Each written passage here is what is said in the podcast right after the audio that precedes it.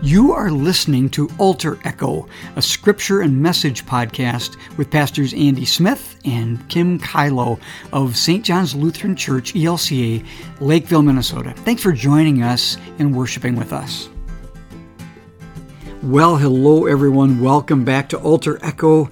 This is for the weekend of October 15th and 16th. And here we are in Minnesota having just two days ago experienced 80 degrees. It felt like summer was back. And now, two days later, on this Thursday that I am taping this today, it's 40. It's half of that. And the cold is really starting to, to force its way in. Force its way in a little early, I think, this year in a way. It's not that we don't have days like this in October, but it does feel like this is just a little early. Anyway, I hope this finds you well as you listen to this. And as you share in whatever this is for you, is it a devotion? Is it a actual worship experience? Is it a time for reflecting and just finding peace with God? It's all of those things in every opportunity that we take to listen to something like this. And I'm so glad we can do this together. We're going to let the gospel again guide us today. We're in the Gospel of Luke, chapter 8, uh, 18, I'm sorry, the parable of the widow and the unjust judge. And we're really going to talk about a lot of things there in relation to our theme for today, which is making your hope count. Making your hope count. This is also the weekend of our culmination of our fall stewardship emphasis. And so I want to go there first for us today after we read the lesson because it's so very important for us to talk about what it means to be called by God, to be the stewards of everything God has put into our care and under our care. So this is where we're going today. So if you will, take out your Bibles. If you have to pause this, go ahead and do that to get your Bible.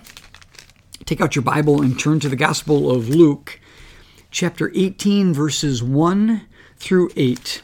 And here is how Luke presents this to us again today. Then Jesus told them a parable about their need to pray always and not to lose heart. He said, In a certain city there was a judge who neither feared God nor had respect for people.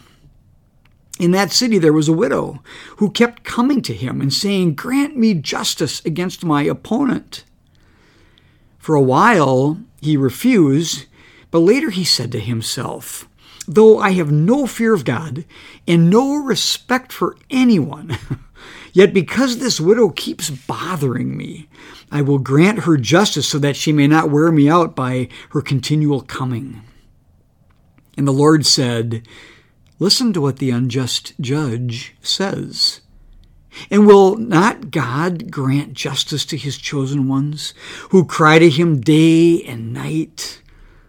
Will he delay long in helping them? I tell you, he will quickly grant justice to them. And yet, when the Son of Man comes, will he find faith on earth? Dear friends, this is the gospel of our Lord. Praise to you, O Christ. I tell you, Jesus says, God will quickly grant justice to people. And yet, when the Son of Man comes, will he find faith on earth? I appreciate these words because I think Jesus puts his finger on a thing that we are experiencing right now maybe fairly closely and personally. It's the sense that we are running out of patience over the injustices of life right now. There doesn't feel like there is a generously full pot of patience that we are drawing from. And I think that might be an entry point into not just this gospel today, but to this day of our stewardship culmination. This is our consecration Sunday and celebration Sunday celebration. We are bringing our pledges for the next year to support our church, the gifts from our, our hearts. We are bringing our own offerings today that continue to support this ministry that continue to hold out all kinds of hope for what this ministry means to the people who are part of St. John's Lutheran Church here in Lakeville, Minnesota, but also for all of you who are part of your own churches. You can put yourself in the same place today. And we are asking God that when we place our commitments on the altar before God, that God will bless these, will consecrate and make holy these commitments, these hopes, these dreams, these actual gifts of money and time and talent, that God will bless these and make them holy in such a way that they help people in their real lives and help people know that their faith is real in the God of all goodness and salvation. I want to say today that stewardship is about people coming together who have changed hearts. That the gospel of Jesus' death to sin and evil in this world. And Jesus' resurrection over that with the promise of new life for all of us in every circumstance. That that has so gotten into us and that we have reflected on it in such a way that we realize that our hearts can't not but be changed by that. Our faith is in this God who is real and who says things like at the end of this parable today, I tell you, God will quickly grant justice to people who need it. And that's where I want to go with this today. Let me say just a couple of things about the characters in this story, and then let's see if there aren't situations in our lives right now that overlay on top of those characters in real similar ways. There's a widow, and a widow occupies one of the lowest places in society in first century Israel. Apparently, she has not been picked up by her her dead husband's brother, which might mean that her dead husband didn't have a brother, or her dead husband's brothers were dead as well. And she appears to be alone in the world. We have to reckon with this. She appears to be alone in the world, doing everything she can to find justice for this position that her society has placed her in. Who is her opponent? We don't know. It might be the world around her, or this society, or Jewish law, or or whatever that culture looks like in first century Israel. She doesn't have a way to own property. She doesn't have a way to make money. She has to rely on begging in demanding from a judge something more. And then we have a judge who occupies one of the highest positions in society. And not only is this judge at the height of power, he can decide outcomes and futures for every single person who comes before him. He's got that ability. But he's a rogue judge. And the story is that he doesn't give a rip about anybody or even about whether or not there's a God out there. This is a judge who is on the loose. He is not bound by anything, apparently, like an ethic at all.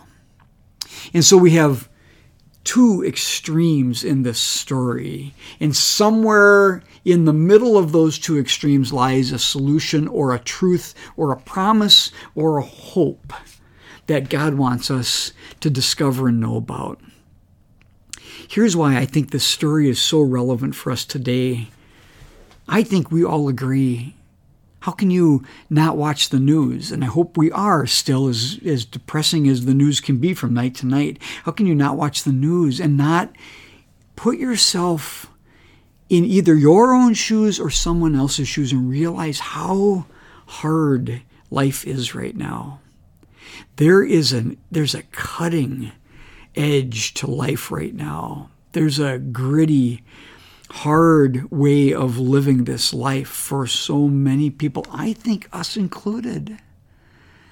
I think all of our hearts are weighed down with all kinds of worry and anxiety and fear for what these next days and weeks and months and years ahead hold.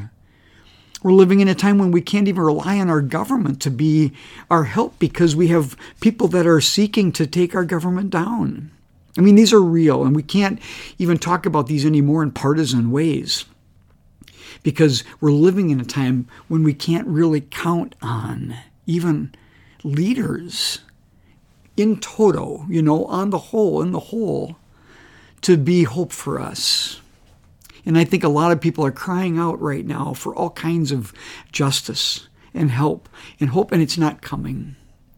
We have all kinds of people in positions of power who are only taking care of themselves and even writing laws that take care of themselves and the people like them. We have all sorts of people at the lowest rungs of society crying out for food, for help, for homes, for health, for peace. Here's the situation I saw in the news the other night an encampment of homeless people in Minneapolis has been moved out of its place. And all kinds of people, hundreds of people, have no place to go. And they're at their breaking point. They're at their breaking point so much so that they set up tents in front of the government center in Hennepin County in Minneapolis. And then they got moved out of there as well. And there doesn't seem to be a next step as a solution for them. That could be the story. Those people could be the widow who's crying out for justice, for any kind of fairness in this life at all. And they're not getting it. They aren't hearing it or seeing it or even finding hope in anybody who is advocating for them and taking up their cause. And this big gap between people who are maybe at their wits' ends as leaders trying to figure out solutions for all kinds of problems, and they themselves just just eking out life and hoping for the next meal or place to, to, to sleep that night are on the other end of the spectrum, and there's this big gulf. Where is this going today? How are we, as people who are listening to this podcast today or sitting in worship, making our hope count for people like those who don't have a home at all in Minneapolis on a freezing night? Or anybody else who is trying to eke out life from day to day. Does our faith speak to this? Does our faith move us to be part of a solution? Does our stewardship, which means care of what God has entrusted to us, not just our wealth or our time or our talents, but other people or the creation around us, are we called to be part of a solution? I want to read to you something that Martin Luther King Jr. wrote years ago that I think might speak to this. And then I want to wrap this up by us singing together. Martin Luther King Jr. says this To our bitterest opponents, we say, and you have to put yourselves now in the place of black America in the civil rights movement time, needing to, to find a handle hold on how they can be part of a fair and equal society. To our bitterest opponents, we say, We shall match your capacity to inflict suffering by our capacity to endure suffering.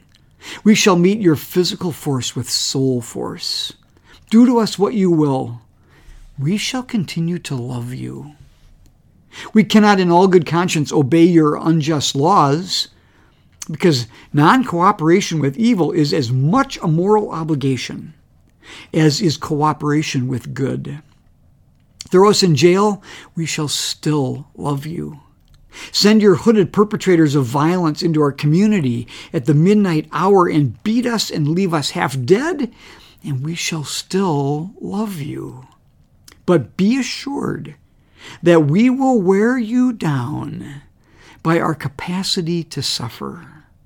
One day we shall win freedom, but not only for ourselves. We shall so appeal to your heart and conscience that we shall win you in the process, and our victory will be a double victory. We will wear you down by our capacity to suffer. There's a woman in today's story who wore down an unjust judge, and finally, to get her off his back, he gave in. And then Jesus said, Will not God so much more than that take care of you and bring justice to those who need it? Yes, God will. In fact, God will quickly bring justice to people who need it most. God is no unjust judge. God is the just God of life in this universe. So, my question for us today is how will God quickly bring that justice? When we sometimes don't feel like justice is coming at all, or when we see on the news people crying out, suffering because justice isn't coming at all, how will God bring that justice quickly? Do you know what the answer is? The answer is that God is moving in the hearts of people of faith, you and me. And that God is alive in the world, not just doing this alone, but gathering us together with Him, with the living Christ. And God is looking at you and me with changed hearts, people who have the gospel in us, that Jesus died to take away the evil of the world and rose to bring new hope and new life to every single person. And, and Jesus is looking at us saying, Will you come along with me to fill the gap, to fill the void for other people? You who are able to right now, to, to bring love, to bring resources, to bring hope, to bring words of peace and help. Will you come along with me and fill this void between the people at the extremes, the, the wealthy, the powerful who don't care, and the people who are just yearning for what they need to eke out another day. Will you come with me? Will you and I, dear friends, wear people down by our capacity to help with love? Will you and I wear down the injustice, injustices of the world with our capacity to hope and to, to bring hope to people? Will you and I do that? I'm remembering Jesus saying that He's given us light. There's light in us. It's the light of Jesus' love for the world, the love that overcomes all things, the light that shines in the darkness that no darkness can overcome. I'm remembering that Jesus said to us baptized people, You've got that light in you. You can't put it under a bushel basket because that's not where a light is meant to be. A light is meant to shine out into the world, in the darkness and in the light, and always be the light. Well, are we, are we those people, those lights? Called to engage in the world and be hope for people. So here's what I want you to do today.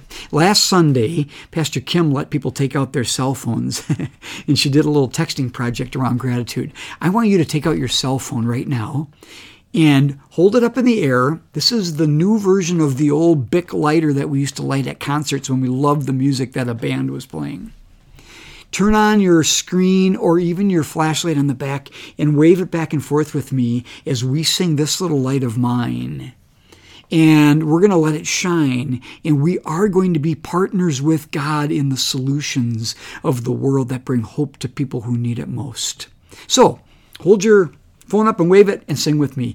This little light of mine, I'm gonna let it shine. This little light of mine, I'm gonna let it shine. This little light of mine, I'm gonna let it shine. Let it shine, let it shine, let it shine. Let it shine in our communities. I'm gonna let it shine. Let it shine in our communities. I'm gonna let it shine. Let it shine in our communities. I'm gonna let it shine, let it shine, let it shine, let it shine. One more. Let our love be hope and care. I'm gonna let it shine. Let our love be hope and care. I'm gonna let it shine. Let our love be hope and care. I'm gonna let it shine. Let it shine. Let it shine. Let it shine. Let your light so shine before others, dear friends, that they may see your good works, Jesus said, and give glory to your Father in heaven. Bless you. Bless you this weekend. Bless you with the gospel that has changed your heart once again today. And bless you with the calling of our Savior to be a partner with Him for hope for the world. Amen. And now God's Word is alive in us again anew. And we get the blessing of being called to let it echo through us out into the world in which we live. Everyone, if you wish to give your offering now to support things like this podcast and the work and ministry of St. John's Church in Lakeville, Minnesota, I invite you to do that. Please go to our website at sjlcl.org. I'll repeat it sjlcl.org. And up in the right hand corner, you'll see a little button named Donate. Hit that button, and you can give your offering to God and for the work of God in the world through this church in Lakeville, Minnesota. Thank you in advance for the gifts and the offerings that you give. And now, as we go on our way, we are sent with the blessing of peace, the benediction. Dear friends, may the road rise to meet you. May the wind be always at your back. May the sun shine warm upon your face, and the rains fall soft upon your fields. And until we meet again, till we meet again, may God hold you in the palm of his hand. God loves you, everyone. God be with you until next week.